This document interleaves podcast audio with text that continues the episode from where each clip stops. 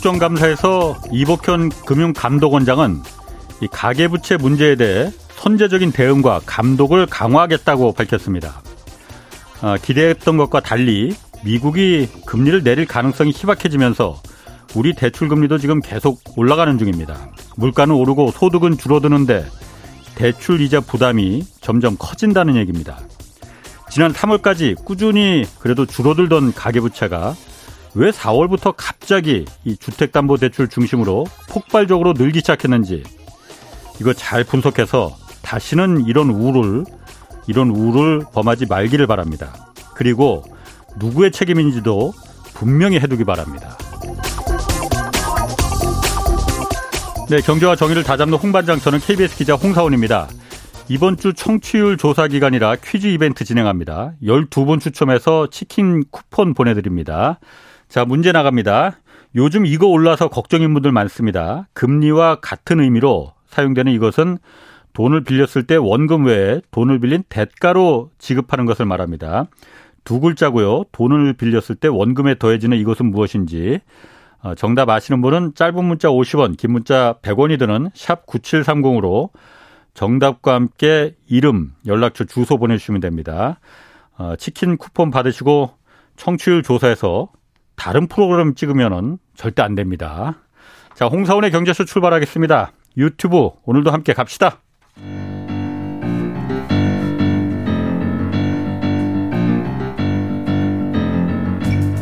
세계 100대 경제학자 가짜 경제 뉴스 감별사 가슴이 뜨거운 경제학자 건국대 최백은 교수의 이게 경제다.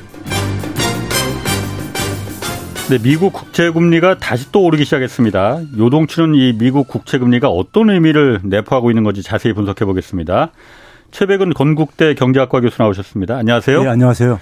미 국채 가격이 정말 롤러코스터예요. 그러니까 한동안 좀 잠깐 계속 오르다가 중동 사태 터지고 잠깐 내렸었잖아요. 네. 아, 그래서 아, 이제 내려가는 보다 했더니 다시 또 오늘부터 올라요. 네. 지금 4.75 뭐 이렇게까지 네, 올라가는 그렇죠. 것 같은데. 예, 그러고 있습니다. 중동 사태가 이, 영, 변수는 됐던 겁니까? 그러면 일단?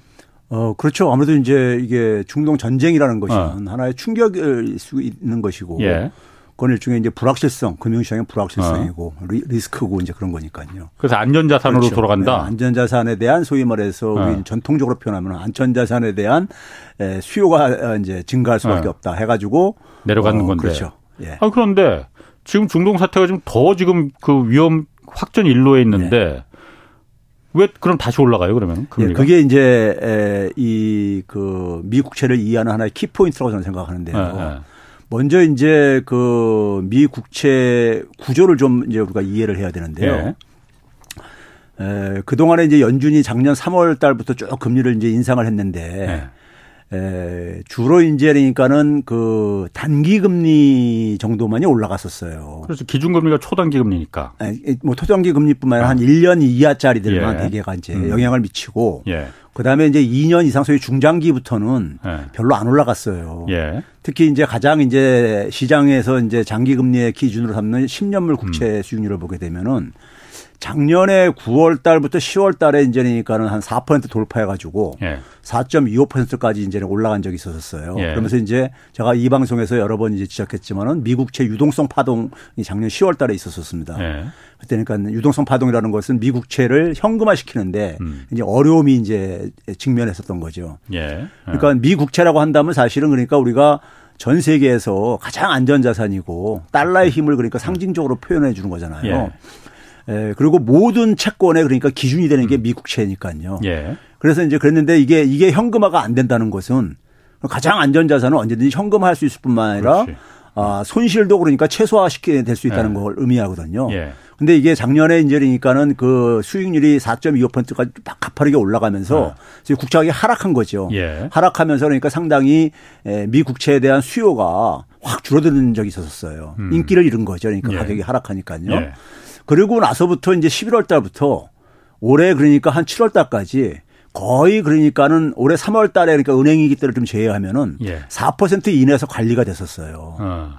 그러니까 어 연준 금리는 5.5%까지 올라가 있는데 그렇죠. 예. 이건 4% 밑에서 관리가 됐어요. 오히려 더 낮았다 이거죠. 그렇죠. 어. 그러니까 이게 이제 굉장히 낮게 관리가 됐다는 얘기는 어. 어, 미 국채에 대한 수요가 굉장히 강했다는 거죠. 음. 미 국채 가격이 굉장히 강했다는 걸 의미하는 거잖아요. 예. 그러니까 미 국채 가격이 장기 국채가 강하다는 건 뭐냐면요. 장기적으로 미국의 달러의 힘이 여전할 것이다는 음. 어떤 이런 것을 반영하는 겁니다. 상징적으로 반영하는 겁니다. 그러니까 사람들이 많이 샀다 이거지 미국 국채를. 그렇죠. 많이 산 어, 어. 거죠. 그러니까 제일 안전한 그러니까 거니까. 아니 미국의 어. 미국의 장기적인 전망에 그렇죠. 대해서도 예. 낙관적으로 이제 어. 보는 거죠. 예. 그게 이제 사실은 미국 어, 연준도 원하는 거고 예. 월가도 원하는 거고 예. 그렇죠. 거기다가 이제 뭐냐면 이게 올라가게 되면은 미국 재정 부담도 이자 부담도 꽤 이제 심해지니까는 이걸 음. 이제 그러니까는 안정화시키는 게 굉장히 중요했어 했어요. 예. 근데 이게 이제 그러니까 7월 달까지는 어느 정도 작동을 된 거예요. 예. 그런데 이제 정확하게 보게 되면 올해 그러니까 6월 초에 예. 6월 2일이었었죠. 미국의 연방 정부의 그러니까 부채 상한선 조정이 있었잖아요. 음. 상한선 조정을 하면서 그 당시 굉장히 국내는 정확하게 잘 이렇게 그 보도가 안 됐지만은 굉장히 미봉책으로 이걸 이거 덮어버렸어요. 쉽게 얘기하면 뭐냐면은 에, 공화당하고 그러니까 민주당하고 음, 그러니까 음. 벼랑 끝으로 이제 그러니까는 그렇지. 싸움에 싸움했었는데 네. 어떤 식으로 미봉책으로 덮었냐면은 2025년 1월, 네. 2025년 1월이면은 그러니까 다음 정권이 이제 시작하는 저겁니다. 예. 예? 바이든이 될지 트럼프가 될지 어쨌든 간에 이런 이제 상황이 되는 거죠. 네. 그때까지 한시적으로 한시적으로 그러니까는 이 상한 이 상한선을 풀어주는 대신에 음. 그 대신에 공화당에서 그러니까 지출 축소 이런 것들을 요구하는 건 이제 받아주기로 하면서 예. 이게 이제 그러니까 음. 미봉책으로 이제 그러니까 이게 음. 덮어버린 거예요. 예. 덮어버리다 보니까 이제 6월달 6월달 이후에 일반 어 아마 시청자들은 잘 모르실 텐데 음. 미 국채가 엄청나게 쏟아져 나옵니다. 어느 정도 쏟아져 나왔냐면요. 6월 어, 달부터니까 지금 어 4개월이 지났습니다. 음. 6, 7, 8, 9요. 음. 4개월 동안에 미 국채가요 2조 달러가 넘게 쏟아져 나왔어요. 어. 이게 이게 왜 이렇게 저기 어느 정도 큰 규모냐면요. 그 전에 4개월이라든가 네. 그 전년도 똑같은 4개월하고 비교해 볼 때는요. 그때는 한 9,500억 달러 정도뿐이 안 나왔었어요. 어, 한 4배가 아, 2배, 2배 이상이니까 어, 증가한 예, 거죠. 예. 그러니까 엄청나게 물량이 쏟아져 나오는 거예요. 예. 그러니까 미국 행정부가 쓸 돈이 많을 테니까. 어쨌든 간에 그러니까 이게 이게 밑 빠진 독이 아니냐 완전히. 예. 그러면서부터 이제 그러니까는 어 시장에서 음. 지금 이제 의구심이 좀 생기기 시작한 거죠. 예. 이게 예. 미 국채가 이게 과연 그러니까 음. 지속 가능한 거냐 이게. 예. 예. 그러면서 좀 흔들리기 시작했죠. 예. 흔들리기 시작하면서 어떤 일이 있었냐면요. 6월 말부터 좀 6월 말에 좀 흔들리기 시작하고 그러니까는 옐런이 7월 초에요. 예. 중국 방문하잖아요. 그렇죠. 어. 옐런이 중국 방문했을 때 가장 옐런은 재무부 장관이라고요. 음. 결국은 재무부 장관의 할 일이 결국 뭐냐면 미국 이 국채 관리자, 예. 국채 관리라고요. 예. 더군다나 이제 연준 이제 의장까지 했던 이제 분이고 음. 돈에 대해서 누구보다 잘 아시는 예. 분이고. 그러니까 어, 중국에 왜 갔겠습니까? 가서 그러니까 음. 굉장히 막 굽신굽신 거리면서까지 하면서까지 갔을 때 중국이 그러니까는 어떻게 어쨌든 간에 지금 어, 해외에서 미국채를 보유하고 있는 나라들 중에서는 매각을 주도한 나라 대표적인 나라거든요. 중국이. 예, 중국이요. 네. 일본이 제일 많이 갖고 있지만은 일본은 처분할 수 있는 지금 상황이 못 돼요. 거기는요. 음. 살수 있는 힘도 별로 없고 팔수 예. 있는 그러니까 이런 여력이 좀 안 되는 이런 상황입니다. 나중에 좀 말씀드리겠지만요. 예. 그러니까 이제 중국한테 그러니까는 사실 중국과 중국하고 완전 히 어. 척주고 살 수가 없는 게 지금 예. 미국인데 예. 그러고 나서 이제 옐런이 돌아와가지고 7월 10일 날에요. 네. 미국 시간으로 7월 10일 날에 네. 기자회견 하면서 뭐라고 하냐면은 중국 방문이 굉장히 성공적이었다. 음. 이런 표현을 써요. 예. 석세스풀로 얘기합니다. 근데 뭐가 성공적이었는지 구체적인 내용을 하나도 안 밝히고 없었죠. 예. 예. 없으니 없고 나서 그 효과가 한 일주일 내지 한 열흘 정도 갑니다. 예. 국제 수익률이 떨어져요. 어. 국채 장사를 잘 하고 왔구나라고. 그렇죠. 예, 이게 이제 그러니까는 어. 쨌든 중국이 어쨌든 간에 예, 국채 공급 국채 공급 물량을 음. 던지는 하나의 예. 예. 키 플레이어 중에 하나니까는 음. 그걸 좀 달래고 왔는가 음. 보다. 이렇게 들 어. 시장에서는 해석을 한 거죠. 그만 좀 던져. 예. 그렇게 됐는 데가 좀 한 이렇게 한 일주일 정도 약발이 가요. 예. 근데 문제는 뭐냐면 이제 7월 말부터 다시 또 이제 올라가기 시작합니다. 네. 보니까 이게 별 내용이 없는 것 같을 뿐만 아니라 음. 아까 얘기했듯이 국채 물량이 너무 쏟아지고 있는 거예요. 예. 너무 쏟아지고 네. 앉아 있다 보니까는 예. 그러면서 다시 올라가기 시작하면서 8월 달부터 예. 4%를 돌파합니다. 그렇죠. 예. 4%를 8월 달부터요. 예. 4% 수익 10년물 기준으로 해요. 4% 돌파하면서 그 이후에 진행이 그 이후에 진행이 되니까는 어 좀 올라갔다 내려갔다 하지만은 저점을 기준으로 보게 되면요. 계속 우상향으로 움직였어요. 예. 우상향으로 움직여가지고 한때는 그러니까 4.85까지 막 이렇게 치솟아 올라갔었잖아요. 우리 전쟁. 추석 연 전에 어. 추석 연 전에요. 예, 예. 그러다가 이제 그러니까 이게 전쟁이 터지기 전에요. 음. 이거 가만히 관찰해 보게 되면요. 한, 어, 올라갔던 게 한 4.8 근처까지 갔었습니다. 예. 어. 하, 그 하마스가 이제 그러니까 침공하기 전에 그렇지. 바로 그러니까요. 예. 그랬다가 이게 에, 전쟁이 딱 터졌다고 하면서 지난 지난주죠. 그러니까 결국은요. 지난주 음. 일주일 동안에 이게 그러니까 한 18bp 0.18% 포인트가 음. 정도 떨어졌어요. 그러니까 크게 내려갔어요. 4.6일 정도까지 예. 내려갔는데 예. 이게 이제 크면 큰 건데 예. 일주일 새 5일 새에 내려간 거니까요. 예. 크면 큰 건데 문제는 저는 그것보다도 4.6이라는 수치가요. 굉장히 높은 수치입니다. 물론 그렇죠. 어, 왜 그러냐면요. 예. 아, 작년에 10월 달에 국제 파동 있을 때 4.25 있었어요. 아. 그러니까 4.6은 그보다 한참 위에 상단이잖아요. 예. 저는 이제 오히려 뭘 관찰했냐면요. 예. 이게 어디까지 떨어질 것인가. 예. 이걸 저는 주목을 했어요. 음. 근데 저는 오히려 뭐냐면 많이 안 떨어지더라. 의외로. 제가 그래서 그걸 뭐라고 표현하냐면은 국채 수익률의 하방 경직성이 음. 예, 굉장히 강하게 작동하고 있다. 예. 그러니까 4.6이 안 밀리는 안 밀려 내려가는 거예요. 네. 근데 4.5가 그러니까 한때는 말이에요. 9월 예. 중순 중하순까지만 해도 4.5 돌파하느냐 마느냐 이거 가지고 막 그렇죠. 그랬었어요. 예. 근데 4.5가 안 무너지고 4.6을 방어하고 앉아 있으니까요. 음. 그러니까 제가 볼 때는 그렇다면 이거는 뭐냐면 국채 수익률이 하락하기 힘든 구조가 있다는 걸 의미하는 거라고요. 음. 예? 예. 그리고 물론 이제 앞으로 이제 전쟁의 양상에 따라서 이란이 무슨 뭐 저기 참전하고 뭐 이렇게 이게 퍼지게 되면은 또 이제 이게 출렁거릴 수도 있고 그러겠지만은 예. 기본적인 국채 시장의 수급 구조에 아. 근본적인 변화가 지금 이제 진행되고 있다는 음. 것을 청취자들이 좀 이해할 필요가 있다는 것이고요. 예.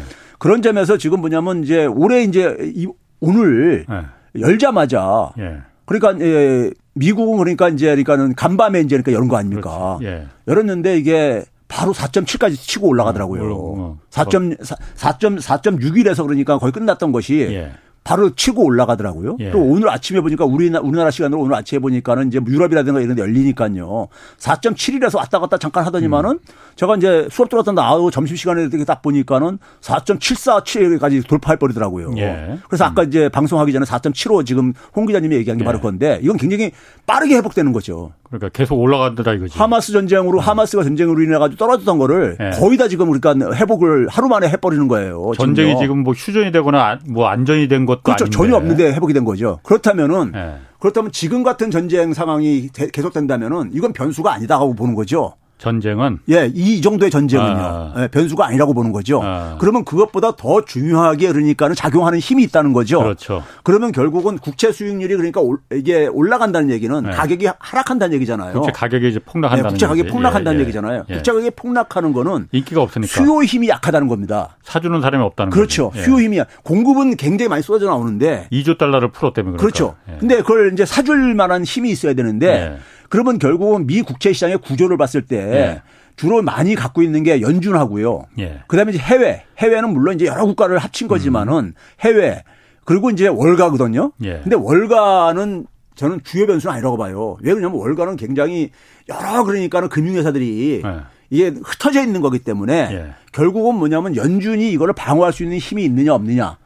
이거의 신호에 따라서 월가는 움직입니다. 음. 월가는요. 자기들 손실 보면서까지 그러니까 방어해 줄 수 없는 거니까요. 예. 월가들은요. 예. 그러면 이제 그러니까 연준이 근데 지금 뭐냐면은 연준이 할 수 있는 거는 뭐냐면요. 국제 사줘야 되는데 예. 사준다는 얘기는 돈 찍어 가지고 소위 말해서 그건 양쪽 하나란 말이에요. 예, 예. 그리고 또 하나가 뭐냐면 영래포라는 게 있습니다. 예. 자기가 갖고 있는 국채를 그러니까 맡기고 돈을 빌리는 건데 이걸 굉장히 많이 6월 달 이후에 줄이고 있어요, 지금요. 음. 근데도 불구하고 이게 역부족인 거예요, 지금요.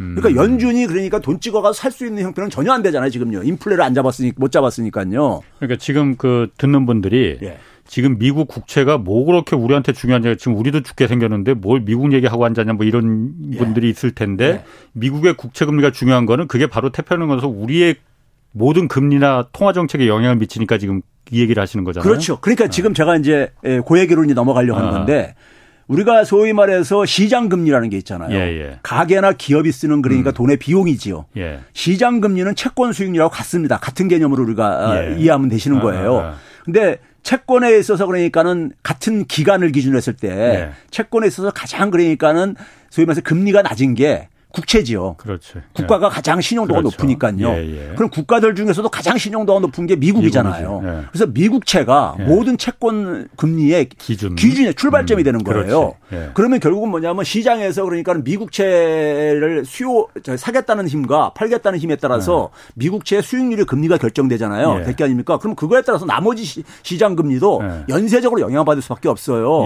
그래서 우리나라가 사실은 한국은행이 기준금리를 1월 달에 3.5%까지 올리고 동결을 계속하고 있잖아요. 예, 예. 하고 있는데도 불구하고 시장금리는 5월 달부터 올라가고 있습니다. 어, 그렇죠. 올라가가지고 지금 2년물부터 보게 되면 거의 3월 달에 은행이 있을 때 네. 시장금리 쫙 올라갔었는데 네. 그 수준을 지금 다들 저기 도달하고 있고 그러니까. 5년물 이상은 그걸 돌파해 버렸어 이미요. 그러니까 한국은행의 지금 통화 정책이 뭐 약발이 안 먹히고 있어요, 그러니까. 그렇죠. 그게 왜 그러냐면 시장 금리는 원래가 뭐냐면은 글로벌 채권 시장에서 결정되지는 거예요. 음. 근데 그걸 주도하는 게 미국채라 이거죠. 그렇죠. 그렇죠. 네. 그러니까 미국채의 음. 수익률이 올라간다는 얘기는 시장 금리가 같이 올라갈 수밖에 그렇죠. 없는 거예요. 연동되기 아, 때문에요. 아, 아. 그러니까 한국의 기준금리하고 무관한 거예요. 한국의 기준금리는 결국 뭐냐면 단기물, CP라든가 네. 이 정도에만 영향을 미치고 네. 소위 말해서 그러니까 2년 이상 되는 것들은 1년 넘는 이런 것들은 시장 금리에서 영향을 음. 받는다고요.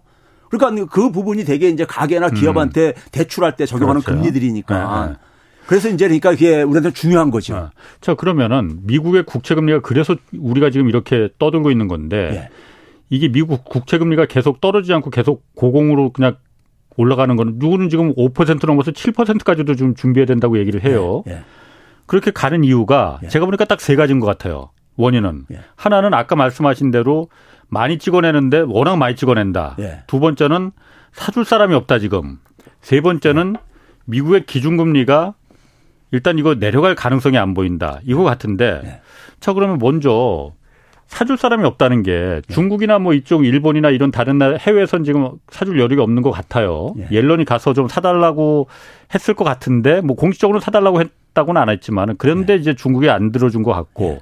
미국 내에 단기 자금 시장 있지 않습니까? MMF라고 예. 거기 돈이 지금 유동성이 엄청 많다면서요. 6조 예. 달러가 넘었습니다. 얘네들은 그럼 왜 미국을 왜 미국 국채를 왜 안 사는 겁니까? 자, 이걸 봐보세요. 그러니까 지금 이제 우리가 이거 단적으로 어. 보여주는 현상이요. 예. 작년 10월 달에 그러니까는 미국채 파동이 있을 때는요. 예. 옐런이 훈수를 뒀습니다. 그 당시 이제 블룸버그라든가 이런 외신 예. 보도에 이렇게 다 나왔는데 예. 옐런이 뭐냐면은 어, 국채 유동성 우려 유동성에 대해서 시장에서 우려를 하고 있는데 예. 연준에서 영래포 기구를 활용하면 된다 해가지고 음. 코치를 합니다. 근데 음. 최근에는 예. 옐런이 뭐라 그러냐면요. 저기 그 소위 말해서 9월 달에 연준에서 네. 연준 이제 소위 말해서 통, 금리 결정 위원회에서 네. FOMC에서 소위 고금리 장기화 이런 이제 어. 그이 의미를 던졌잖아요. 그렇죠. 예. 결론을. 네. 그러니까 뭐냐면 옐런은 뭐냐면 고금리 장기화가 예정된 게 아니다. 절대적인 게 아니다. 그, 런 식으로 이제 어, 그랬어요. 그건 내릴 것처럼 얘기를 해버렸어요. 그러니까 그, 런 식으로 할 네. 수밖에 없는 게 네. 그러니까 시장에서 그러니까 고금리 장기화라는 것을 기정사실로 네. 받아들이는 이런 분위기인데 네. 근데 예, 옐런이 뭐냐면 어, 이거를 그러니까 시장의 이런 흐름을 네. 바꿀 수 있는 그러니까 훈수를 두는 게 아니라 네. 그렇게 생각하지 마. 그게 아니야. 그러니까 어떻게 보면 그건 연준 의장이 해야 될 얘기죠. 물론 그렇죠. 연준의 어. 입장을 가는 거죠. 네. 근데 재무부 장관이 네. 아무리 전 연준 의장이라 하더라도 어. 이 금리의 방향에 대해서 어. 얘기하는 건다 적절치 않을 뿐만 아니라 근데 그것에 대해서 그러니까는 훈수가 아니라 그거는 하나 일종의 뭐냐면 소위 음. 그 신경질적인 저런 모습을 보였어요. 예. 왜 시장에서 네. 자꾸만 그렇게 해석하고 앉아 있냐. 그러다 보니까 국채 수익률이 자꾸만 지금 저 폭등하고 앉아 있는데. 어. 예? 그러니까, 그러니까, 행정부가 다 죽게 생겼다. 그러니까 결국 뭐냐면 미국 행정부도 예. 수단이 없는 걸 아는 거예요. 옐런이요. 제가 제가 보는 것은 그겁니다. 그러니까 옐런이 볼때 어. 돈에 대해서는 누구보다 해박한 적이 분인데 예. 해박한 분인데 지금 연준에서 연준에서 그동안에 그러니까 아까 얘기했듯이 영래포를 그동안에 이걸 작동을 해, 아. 했어요. 예. 해가지고 한때 재미를 봤지요. 올해 7월달 이전까지는요. 음, 음. 그런데 이게 더 이상 그러니까 이것도 더 이상 약발이 안 먹히고 있는 거예요. 그러니까 연준에도 지금 그러니까 수단이 없는 거예요. 그걸 옐로는 누구보다 잘하는 거죠. 연준이 뭘 할 수 있는지 없는지를 누구보다 잘 아는 분이잖아요. 해볼 그분은. 수 있는 방법이 없기 때문에 그렇게 말로다가 자기가 직접 말로 그러니까 굉장히 그러니까 뭐냐면 뻥을 친 거예요. 그러면. 말로 그러니까 신경질적인 반응을 한 거죠. 왜 이걸 고금리 장기화를 어. 그냥 하나의 기정사실로 잠깐만 해석을 하려 하냐. 네. 이거는 그러니까 작년하고는 굉장히 달라진 모습이죠. 작년에는 아 걱정하지 말아라. 어. 연준에서 이 문제를 해결할 수가 있다. 예. 하면서 구체적인 그러니까 하나의 방법을 제시를 했어요. 예. 연준도 해, 왔던 것들이고. 예. 근데 이번에는 구체적인 그러니까는 방법을 제시하기보다는 그렇게 해석하지 마. 이렇게 간 거란 말이에요. 근데 그거는 시장에서는 시장에서는 뭐냐면 연준이 그렇게 한 것은 연준이 소위 말 경제 전망이라는 걸 이렇게 예, 그걸 네. 냅니다. 예. 내는데 보게 되면 2025년까지 실업률도 안 올라가고 예. 그리고 뭐 성장률도 안 떨어지고 그리고 인플레율도 그러니까 별로 안 떨어지고 음. 이런다는 전망치를 발표 속에서 그게 나온 거거든요. 예. 데이터에 근거해 가지고요. 음. 근데 그걸 가지고 옐런이 그러니까 그건 기정사실로 받아들이면 안 돼. 이 정도로 얘기를 한 거예요. 그러니까요.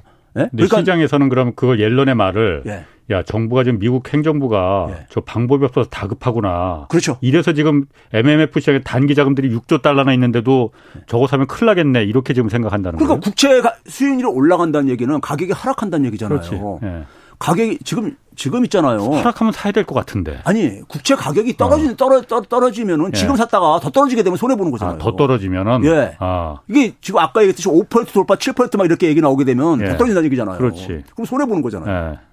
주식을 샀는데 주가가 떨어지게 되면 손해 보듯이 예, 예. 그런 거거든요. 그럼 시장에서는 지금 더 떨어질 거로 지금 베팅을 하고 있다는 거네 그러면요. 그렇죠. 지금은 그러니까 누구든지 옐론까지도 저렇게 이게 지금 그러니까 내려가기가 예. 지금 저는 이걸 이게 일종의 뭐냐면 그 우리가 시, 에, 전문가들 많이 사용하는 민스키 모멘트 같은 이런 느낌이 드는 게요. 어, 저번에 말씀하셨던 예, 민스키 모멘트가 네. 이게 마지막 단계가 뭐냐면은 소위 말해서 그 당국이 네. 정부가 그러니까 정부나 중앙은행이 가지고 있는 힘이 네. 힘을 동원을 했어요. 네. 했는 해가지고 어느 정도 처음에 효과를 봤는데 시간 지나면서 그 효과도 이제 약발이 떨어지면서 네. 떨어지게 되면은 시장이 이제 불안해집니다. 네.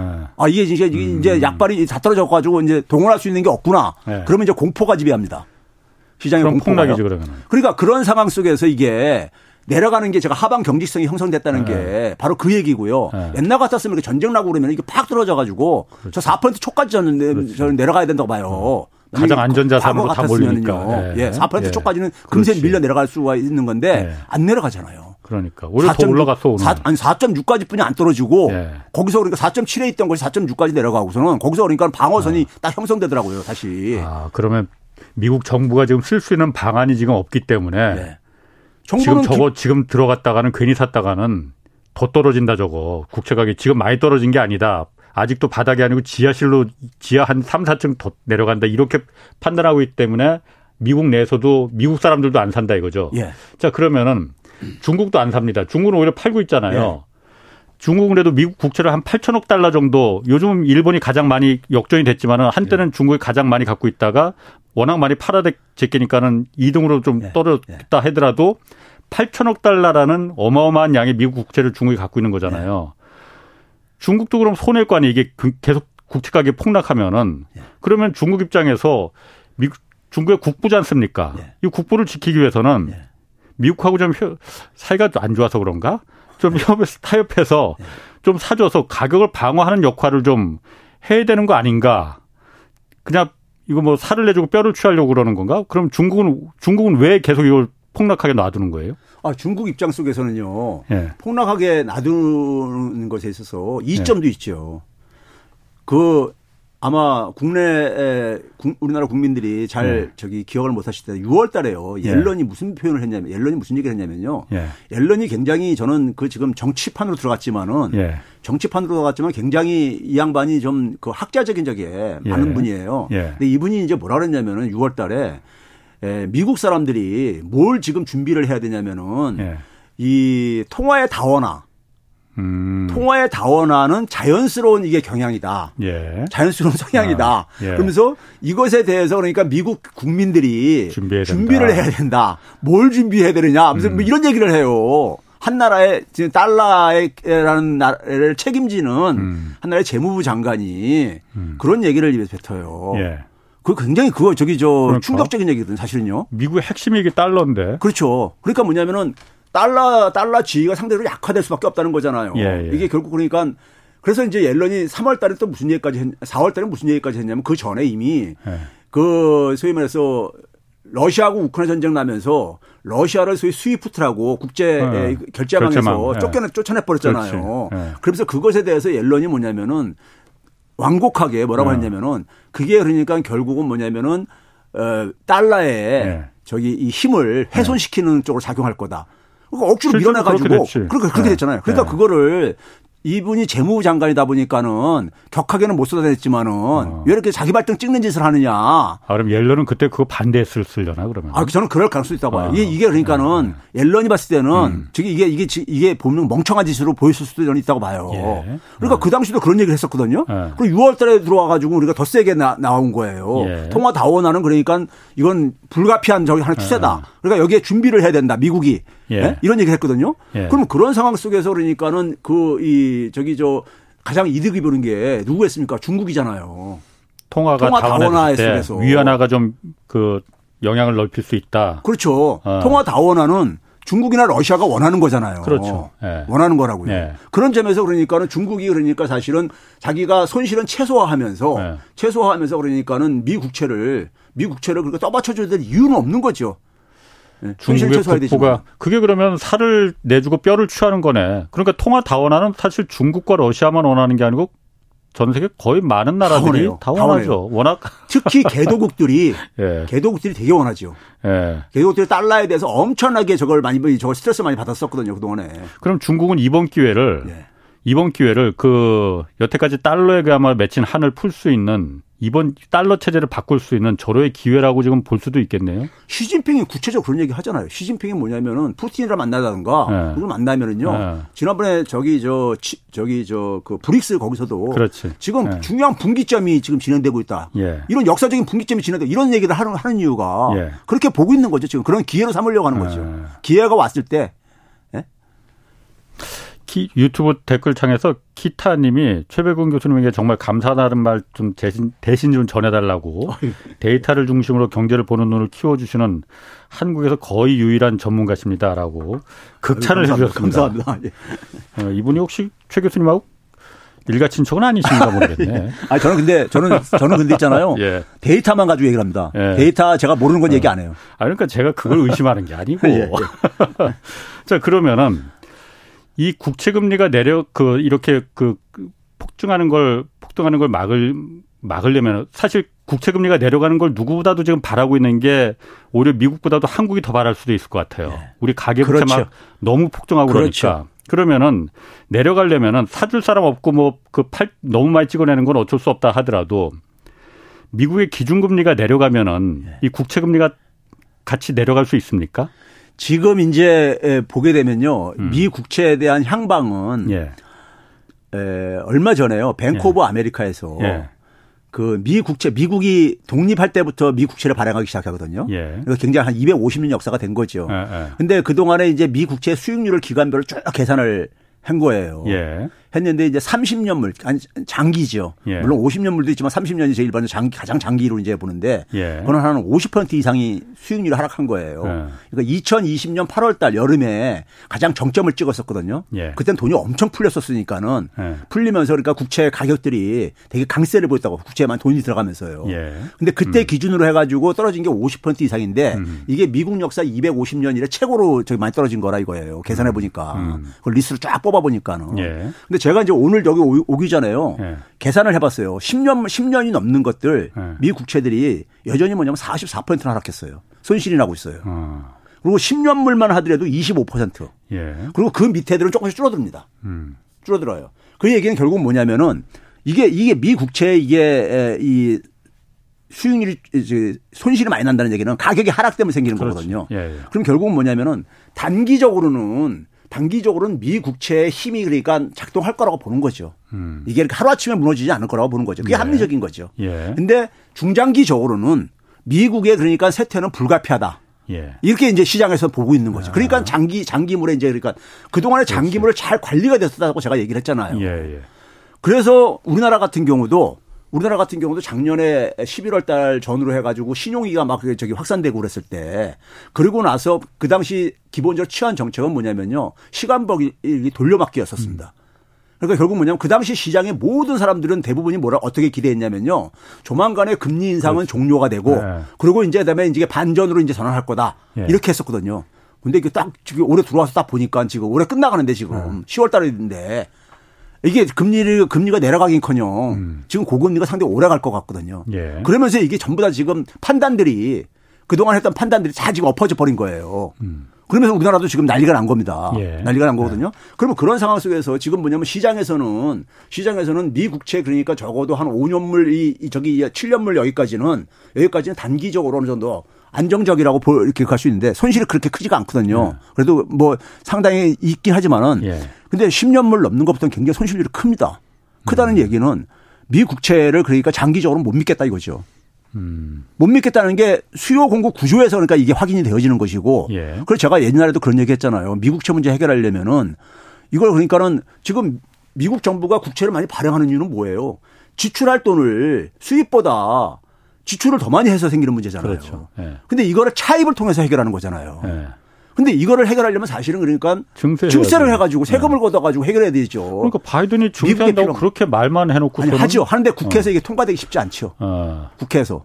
이 지금 증세를 좋아할 사람은 더군다나 금융자본들은 아주 네. 싫어하거든요. 여러분 음. 수익률 떨어지기 때문에. 예. 예? 그러니까 이게 그러니까 그걸 돌파를 못 하는 거예요. 예. 미국의 정치력이 미국 미국의 정치도 우리나라 정치 못지않게 예. 굉장히 그러니까는 소위 말해서 그 국가를 위해 가지고 국민을 음. 위해 가지고 사회를 위해 가지고 제대로 역할을 못 하고 있는 거죠. 예. 정치가 그 문제를 풀어야 되는데 예. 설득도 하고 그래야 되는 건데 그러다 보니까는 이게 밑빠진 적이 아까 제가 표현했듯이 4개월 만에 2조 달러 넘게 나오는 거 보고선요. 그러니까.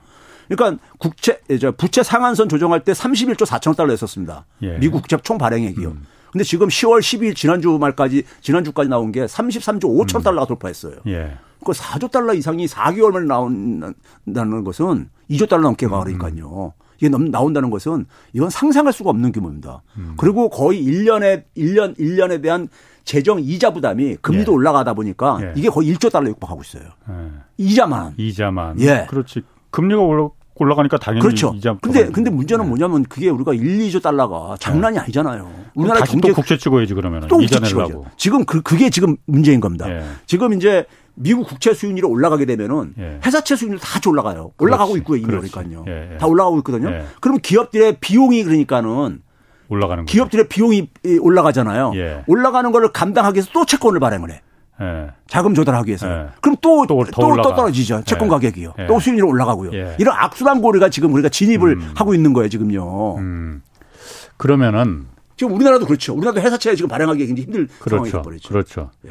그러면은 사실 이게 방법은 미국에서도 그렇고 국채를 찍어서 이 악순환을 계속 하는 걸 막으려면은 증세해야 된다. 예. 그게 라는 걸 미국에서도 그러니까 공화당에서도 다 이걸 어느 정도 알고는 있을 거 아니에요. 이러다가는 정말 잘못하다가 달러 체제가 붕괴된다라는 걸 알고 있을 거 아니에요. 공화당은 지출을 줄이라 그러죠.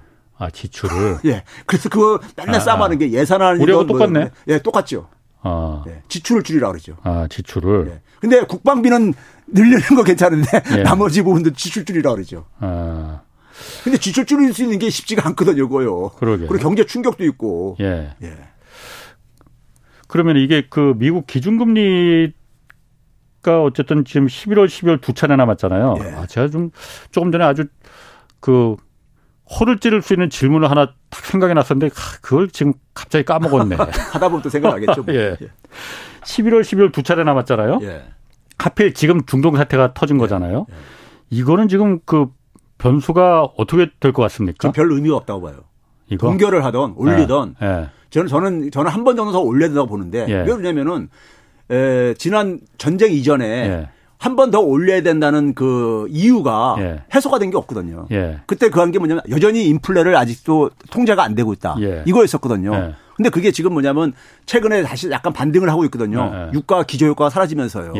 그리고 지금 뭐냐면 유가도 좀 불안한 모습도 보이고 있고 음. 그렇잖아요.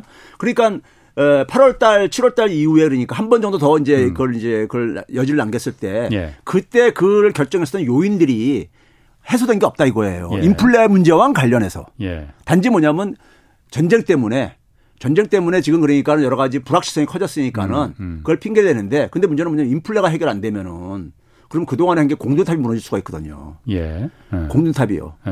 그러니까 이게 뭐냐면 과거에 70대 말에 스타뱅 고우식으로 예. 예? 갔다가 너무 힘드니까 잠깐 쉬었다가 다시 어. 그이 플레가 또 그렇지. 올라가니까 다시 또 올리고 하면서 예. 한 19%까지 올렸던 거 아닙니까? 기준금리를요. 예. 그러니까 그런 거를 에, 파월이 뭐냐면 그 당시 실수를 반복하지 않겠다고 음, 본인이 그랬는데 어떻게 보면 결과적으로 그렇게 반복될 가능성이 지금 있다는 거죠. 그러니까요. 아. 그런 점에서 지금 그러니까 11월 달에 예, 올리냐 안 올리냐는 저는 큰 변수가 아니다. 없다. 왜 그러냐면 장기 수익률은 네. 어차피 그와 관계없이 올라갈 수밖에 없어요. 기준금리하고 지금 연동이 안 되는 그렇죠. 거죠. 연동 안 되고 지금 가고 있잖아요. 아, 그렇지. 예.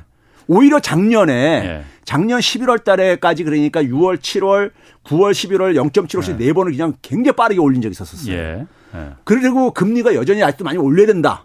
11월 12월 달에 0.5%까지 음. 올리면서 막 그랬었거든요. 근데도 그때는 그러니까 오히려 장기물들이 음. 금리가 쫙 내려갔었다고요. 안정됐었다고요. 음. 달러 가치도 안정됐었고요. 네. 그러니까 그 당시에는 그게 통제가 됐던 거예요. 시장에서 뭐냐면은 아 연준이 통제할 수 있고 음. 미국의 힘이 달러의 힘이 예. 결국 방어할 힘이 있을 거다 했는데 예. 그게 이제 올해 이제 그러니까는 6월 전후로 해가지고 엎어져 버린 거죠 완전히. 아, 아. 시장이 그러니까 이게 의구심이 드는 거예요 이게요. 아. 그러니까 월가가 그러니까 가장 지금 미국의 시중에는요 돈이 엄청 많아요. 그러니까 MF처럼 뭐 아까 MF뿐만 아니라 M, M1이라고 해서 소위 말해서 현금성 통화에 네. 언제든지 현금할 수 있는 게 거의 그러니까 18조 달러 이상 이렇게 있다고요. 네. 근데 그 돈들이 그러니까 투입이 안 되는 거라고요. 국채 시장에는. 예. 네. 왜 그러냐면 저거 사봤자 그렇지. 내가 손실 볼 것 같으니까. 어. 더 떨어질 것 같으니까. 예, 그러니까 안 하는 거죠. 네. 그러면서 뭐냐면 단기 상품에다가 주로 이제 운용하면서 지금 가고 있는 거예요. 예? 그러니까 결국 뭐냐면 시장에서 그러니까는 못 믿겠다는 거죠. 그러니까 음, 기본적으로. 그렇군요. 예, 이거죠. 아까 참 말씀하시길 일본은 왜 여력이 없어요? 일본은 왜 여력이 자, 있는지. 우리가 우리가 일본이 발행하는 국채 중에서 네. 예국인이 보유하고 있는 게 있잖아요. 예. 일본이 그러니까 한 1조 한 2천억 달러 정도 외환보유액이 이렇게 됐을 때 예. 거의 그 비슷한 규모를 예국인이 보유하고 있어요. 예국인 보유 액수가 일본 국채를 일본 국채를요. 예전에는 일본 국채를 다 일본인들이 다 많이 갖고 옛날 얘기고요. 아, 옛날, 얘기고 아. 워낙 많이 발행을 했죠. 아하. 워낙 많이 그렇지. 발행한 데서 한 14% 정도를 지금 보유하고 있는데 예. 그걸 액수를 액수를 달러로 환산하게 되면은 1조 한 1조 한 거의 저기 천억 달러 넘고 1,100억, 200억 달러 되니까 예. 외환보유액은 1조 2천 달러인데 네. 그러니까 굉장히 많이 전 세계에서 제일 많이 보유하고 있죠. 예. 외환보유액을요. 근데 네. 그 규모에 비슷한 정도의 국채가 있는 거예요. 음. 그러니까 지금 일본은 뭐냐면 엔화 가치가 계속 지금 곤두박질 치고 그렇지. 있잖아요. 예, 예. 그럼 엔화 방어하려면 어떻게 하면 됩니까? 그거 달러 해소, 해소하다가 예. 달러 투입하면 되는 거거든요. 예, 예. 근데 그걸 못 하잖아요. 그러면 금리를 올려야 되는데 금리는 또 못 올리거든요. 국, 국채 이자 부담이 재정 이자 부담이 그러니까 폭발적으로 지금 증가하니까. 예. 그러니까 금리를 올리던 달러를 그 국채를 해수 저기 팔아가지고 네. 달러 해소해가지고 수입을 하던 둘 중에 하나 해야 되는데 둘다 네. 못하는 거예요 지금요. 음. 둘다 못하는 이런 상황이라고요. 예. 그러니까 일본이 그러니까 지금 다시 그러니까 구원투석화를 못하는 거예요. 예. 자기 자기 발 자기 발등이 지금 가니까. 음. 그래서 네. 미국 국채를 사줄 여력이 없. 네. 그래서 여력이 그래서 없다. 일본은 그러니까 팔지도 못하고 사지도 않고 지금 원거주춤 이렇게 상태 속에서 있죠. 아, 그러면 미국 같은 경우에 네. 아까 기준금리를 올리든 말든 이거 지금은 사실 이거 의미 없다라고 말씀하셨지만은 네. 5.5%라는 기준금리 굉장히 높은 상태잖아요. 네.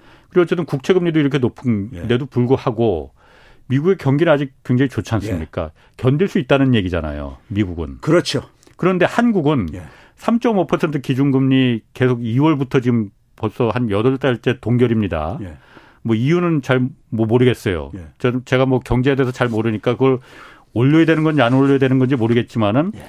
3.5% 기준금리에도 우리 경기는 사실 굉장히 안 좋잖아요. 예. 수출이나 내수나 다들 소득이 쭉 쪼그라들고 있으니까 예.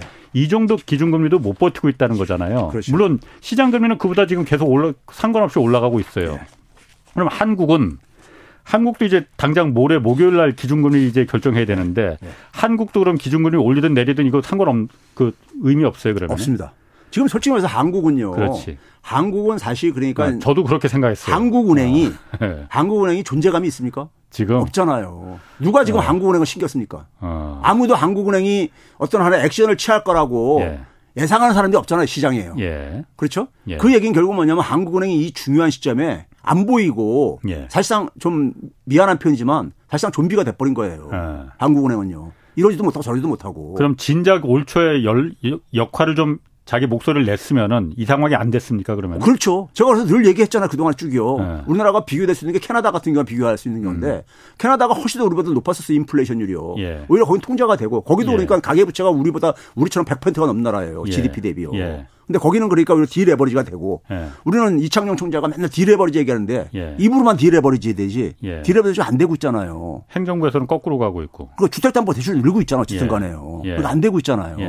그러면서 뭐냐면 이제 그러니까 뭐 그냥 인플레는 어쨌든 시간 지나면서 해결될 거다. 예. 주로 이분들은 주로 기재부 총, 기재부 장관이나 네. 한은행 총재나 예. 다 시간이 지나면 그럴 거다 이렇게 하는데 예. 그거는 결국 뭐냐면 미 국채에 저는 향방에 달려 있다고 봐요. 예. 미 국채가 지금 뭐냐면 미국에서 나온 신호가 고금리 장기화가 음. 이거 나오는 상황 속에서 그다음에 미국채 장기 수익률의 구조가 예. 굉장히 불안정해진 상황 속에서 여기서 이 속에서 그러니까 우리가 그러니까는 영향을 안 받을 수가 없는 거잖아요. 예. 그 결과가 뭘로 나오는 거냐면은 환율이 계속해서 지금 진정이 안 되잖아요. 예. 환율이 진정이 안 되면서 결국은 뭐냐면 외환 보유액 투입하고 있잖아요. 그러니까 환율 방어하기 위해서. 많이 투입했는데도 떨어지질 않아. 그게 왜 그러냐면요. 한국의 한국이 네. 민간 부채가 네. 제, 지난 1년 동안 제일 많이 오른 나라 아닙니까? 예. 그러면 금리가 올라갈 때 제일 타격 보는 게 가계와 기업이 민간 민간 부채가 제일 취약한 나라죠, 결국은요. 예. 예. 그걸 아는 거죠, 외국인들은. 예. 외국인들이 그래서 뭐냐면 주식시장 떠나는 거 아닙니까? 음. 예? 떠나는 이유가 아. 이유가 있는 거예요. 가장 아. 취약하다고 보는 거예요. 아. 실제로 IMF 기준에 있어서 그러니까 적정 외환 보유액이라는 게 있잖아요. 예. 그게 우리 우리 우리만 그걸 미달하고 있거든요. 예. 작년에 같이 그러니까 블룸버그에서 아시아에서 가장 취약한 통화 국가로 분류한 나라가 예. 한국, 태국, 필리핀이었었는데 예. 태국, 필리핀도 그 기준을 넘어 훨씬 넘어서고 있어요. 음, 음. 우리만 미달하고 있거든요. 그럼 외국인들이 볼 때는 한국을 어떻게 평가하겠냐고요. 저희 음. 투자도 되는 나라인가 이렇게 생각할 게 아닙니까? 그러면서 지금 뭐냐면 1350원을 해서 예. 이게 안 내려가고 있잖아요. 1300원이 안 붕괴되고 있잖아요. 음, 음. 그렇게 외환 방어에 투입을 했는데도 불구하고 그 얘기 뭡니까요? 계속 조금만 가면 다시 또 올라 저기 저 이걸 파는 세력이 있다는 얘기 아닙니까? 원화를요. 예. 예. 예? 그 힘이 존재한다는 얘기입니까? 예. 강하게. 예? 그럼 결국은 계속해서 계속해서 외환보역 투입하다 보면은 더 불안해지는 거죠. 더 불안해지는 거잖아요. 마지막 방어선이 외환보유액인데. 그래도 4천억 달러면은 여유가 좀 있는 편 아니에요, 그죠? 아, 그래서 그래서 우리가 하는 얘기 아닙니까? 어. 우리가 되게 국제 국제 기구에서 네. 적정 외환 보유액이라는 아, 게 아, IMF하고 네. 국제 결제은행의 기준이 있는데 IMF에서 그 발표하는 게 있는데 작년 12월 음. 달 기준으로는 미달이에요. 어쨌든 그 간에. 그 기준에 따르면 좀 모자라지만 미달이고 어. 그리고 이제 뭐냐면 외환 보유액이라는 것이요. 외환 보유액이라는 게 이게 100% 우리가 어디든 자금 조달 동원할 수 있는 것도 아니고 우리나라 같은 경우도 그러니까 국채라든가 외국인들이 보유하고 있는 규모를 보게 되면요. 상당 규모가 만만치 않거든요. 네. 그러니까 그 불안감이 결국은 흔드는 거죠. 그거 빠져나가면은 4천억 달러 순식간에 그냥 손가락 사이에 모래 빠져나가 빠져나갈 수 있다. 그러니까 이게 시장은 뭐냐면 불안감이 지배할 때가 문제거든요. 물론 그렇죠. 예. 네. 그러면 뚝이 음. 무너지듯이 무너지는 거거든요. 예. 근데 이게 이게 우리가 마음 편하게 우리가 좀 잠을 자야 돼, 돼야 되는 거잖아요. 예. 근데 그렇지가 못한 상황이라는 얘기죠. 우리가 지금요. 근데 한국은, 저는 어, 저는 이제 뭐냐면 정책 당국이 예. 잘못 판단 결국은 잘못 판단한 거예요. 시간 벌기로 뒤로 밀었, 밀었는데 자기들이 예상하는 시나리오하고 정반대로 지금 가고 있는 거예요. 그러니까 잘못 판단한 그 잘못 판단한 네. 시나리오라는 게 조만간 월가에서 그러는데 네. 미국이 기준금리 내릴 거래. 결국은 돈 푸는 수로 이지머니 어. 시대로 다시 돌아갈 내릴 거래라고 네. 월가는 사실 그게 분석이라기보다 그냥 희망과 희망사였죠. 기대 그렇죠. 어, 였던 것 같아요. 제가 와서 그 얘기를 했었습니다. 그렇죠. 예. 그걸 그럼 우리 한국 정부도 한국은행도 믿고 야 미국이 내린다했는데 뭐 지금 조금만 견디면 돼. 이러다가 지금 이 상황이 온 거라는. 과거에 음. 과거에 보면 그렇게 했었거든요, 연준이요. 아, 과거에 보게 과거엔. 되면 어려워지게 되면 월가가 어려워지게 되면 예. 다시 돈 푸는 그렇지. 방식으로 예, 세계 예. 연준 put이라고 우리가 표현하는 예. Fed put이라고 하는 그걸 예. 했거든요. 예. 근데 이번에는 지금 그러니까는 예. 원인이 다르다고 제가 얘기하는 거잖아요. 제가 작년에부터 제일 처음으로 국내에서 음. 이번 사태는 그러니까 금융위하고 다르고 이 방송에서 여러 번 얘기했어요. 이번에는 미 국채를 주목을 해야 된다. 그렇지. 이 얘기를 했어요. 미 국채는 전 세계에서 가장 안전 자산이라고 하는데 예. 이게 결국은 화약고가 될 것이다. 예. 얘기 제가 계속 했었어요. 예. 그러면 이거는 그러니까 문제 상황이 달라진 거를 의미하는 거예요. 예, 예. 미 국채는 근본적인 걸 지금 건드리는 거잖아요. 미 국채는 달러의 음. 힘과 같은 동의어입니다. 예. 동의어인데 그러니까는 미 국채가 흔들린다는 얘기는 미국의 힘이 흔들린다는 얘기잖아요. 예. 그러니까 이건 다른 문제죠. 그러니까 과거의 금융위기 때는 예. 은행들이 부실화되게 되면 연준 돈 찍어 투입하면 되는데 지금 돈을 투입할 수가 없잖아요. 예. 네? 돈을 투입할 수가 없잖아요. 이게 제가 처음부터 했잖아요. 이게 사태 출발은 어디서 났느냐? 사태 출발은 뭐에서 났습니까? 이게 문명 실패하고 저, 저기 제가 늘 얘기하는 게 정치 실패. 음. 예? 여기서 인플레이션이 터져 나와 시작했잖아요. 예. 그러니까 이건 뭐냐면 미국의 패권 전쟁이라든가. 근데 미국이 사실은 그러니까 우리가 코로나 바이러스도 선진국가 중에서 제일 처음에 대응을 못한 나라 중 하나잖아요. 그렇죠. 예? 네. 그러니까 그런 것에 대해서 무력감을 드러내면서 그게 네. 이제 결국은 경제적인 문제로 불이 번지면서 네. 이걸 워싱턴에서 그러니까 해결 못한 거, 그 사회가 음. 해결 못한 거를 통화 당국인 연주에다가 던진 거라고. 니네들이 예. 이걸 뒤처리하라고. 예. 근데 연준이 연준이 사실은 그러니까 돈이 많이 풀려 가지고 그러니까 이게 불이 번진 건 끌 수 있는데 돈을 음. 회수해 가지고 예? 이게 그러니까는 비경제적인 요인인데 비통화적인 요인에서 생겼는데 예. 그러니까 연준이 그러니까 판단도 굉장히 저기 저한 1년 동안 못했던 것이고 예. 예? 그러면서 이게 사태가 여기까지 오게 된 거거든요. 그러다가 이제 서비스 물가까지 이게 확산되면서 예. 물가 지금 있잖아요. 이걸 미국을 이해하는 데 속에서 제가 과거 방송에서 그랬죠. 미국은 금융위기 금융 충격이 오기 전에 실물 경기 침체 안 온다. 제가 이런 얘기 여러 번 했어요. 이 방송에서요. 지금도 그런 상황이고. 그렇죠. 그게 왜 그러냐면요. 왜 그러냐면 미국이 그러니까 지금 뭐냐면 고용 지표라든가 예. 소비 지표가 예. 다 좋, 게 나오잖아요. 예, 그러니까. 그 이유가 뭐냐면요. 미국은 미국은 뭐냐면 지금 이제 이 서비스 물가라는 게 워낙 끈적끈적한 거기도 그렇죠. 있지만은 미국은 소득이 결정하지 않습니다. 가계 소비들을요. 자산이 음. 자산이 지난 아. 한 2, 3년 사이에 엄청 증가했어요. 자산으로 버티고 있는 거다. 지금 자산이 아 자산이 자산 엄청 증가했어요. 예. 미국 가계들이요. 예. 그러니까 자산이 지금 그러니까 여전히 뭐냐면 그걸 뒷받침할 수 있는 여력이 되는 거예요. 예. 자산 가치가. 예. 그러니까 결국은 뭐냐면은 이 충격이 국채 수익률 충격이 금융 시장에 그러니까 충격, 자산 가치의 조정. 이 오기 자산 가치의 조정이 오, 게 되면은 이제 이게 멈춰 멈춰질 수밖에 없습니다. 음. 그럼 소비도 줄어들고 다 갈 수 있을 밖에 없으니까요. 그러니까 자산이 타격을 안 입는 한에 있어서는 미국의 실물 경기 침체에 올 가능성 거의 없습니다. 네? 그러니까 결국은 미국은 그러니까 완전 진퇴양난인 거예요. 국채 수익률이 올라가 올라가다 보면 결국 어떻게 되느냐? 자산 시장이 자산 시장이 무너지죠. 예. 자산 시장 무너지면 이제 경기 침체로 오는 거예요. 예, 예. 실물 경기 침체로요. 그 길로 갈 거냐? 아니면은 그러니까는 그걸 방어하기 위해서 자산 가치 계속 유지가 되면은 이거는 그러니까 실물 경기 침체 안 온다 이거예요. 예. 그러면 결국은 뭐냐면 인플레 잡기 힘들어지죠. 아, 그 인플레가 있구나. 예. 인플레 잡기 아, 힘들어지죠. 둘 중에 하나를 골라야 되네 그러면. 예. 그래서 제가 그래서 제가 과거부터 했던 얘기가 이게 금융 충격으로 인한 경기 침체가 오지 않느냐는 예. 실물 경기가 침체를 견인하지 못한다 예. 했던 얘기가 그 이유였던 거고요. 실제로 90년대 이후에 미국은 경기 침체가 금융이 충격을 줘서 만들었지 예. 실물 경기 침체가 경기 침체 가져온 적 한 번도 없습니다. 그럼 최 교수님이 생각하시기에는 미국 일단 먼저 미국부터 보면은 자산과 인플레 중에서 어떤 걸 포기를 해야 됩니까? 우리가 상식적으로 보게 되면요. 지금 자산 가치가 그동안에 이지머니가 음. 네, 2000, 2009년도부터 예, 예. 이게 엄청 그한 거예요. 그렇지, 그걸로 예. 만들어진 거예요. 아, 그럼 자산을 그, 포기해야 된다. 아, 그거 그렇죠. 당연히 그렇죠. 아. 근데 그게 굉장히 아픈 거죠. 예. 힘든 거죠. 근데 그건 불가피한 거예요. 지금 상황 보면 그런데 미국은 예. 그렇게 아플 것 같지 않아요. 미국 걱정할 때 지금 제일 쓸데없는 걱정이 아, 연예인 그렇죠. 재벌 걱정이라는데. 물론 그렇죠. 어, 미국 걱정할 게 아니고 한국을 예. 걱정으로 돌아오면은 예. 한국은 그럼 어떻게 해야 되는 거예요? 지금 미국이 사실 아까 말씀하신 예. 대로 미국 행정부도 지금 방법이 없어서 지금 저렇게 허둥지둥되고 있는 것 같은데 예. 한국은 그럼 이 상황에서 한국 정부가 어떤 선택을 해야 되는 건지요? 지금 한국 봐보세요. 한국 상황이 지금 보게 되면요. 제가 지금 예. 아까 민스키 모멘트를 지금 예, 제가 얘기했는데 지금 그 비슷한 상황으로 지금 가고 있어요. 지금 뭐냐면은 한국은행이 지금 그렇게 할 수 있는 거는 금리를 내려야 되는데 내리지 못하잖아요.